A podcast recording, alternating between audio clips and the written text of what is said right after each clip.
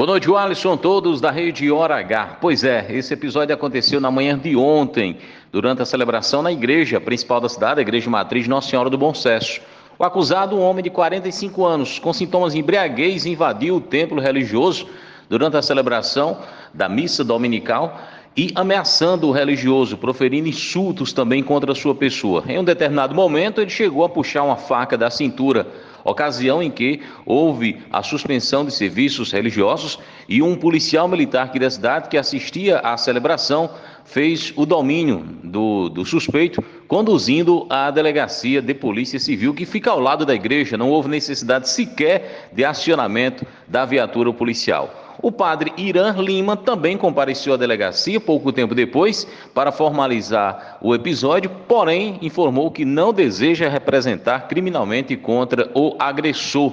Em virtude dessa sua decisão pessoal, o delegado plantonista é, concedeu a liberdade ao acusado. O episódio, logicamente, que chamou atenção, repercutiu perante a cidade, principalmente por ter sido durante um culto religioso. Esse foi o episódio. Me despeço de vocês, da Rádio Bom Sucesso, Hora H, Naldo Silva.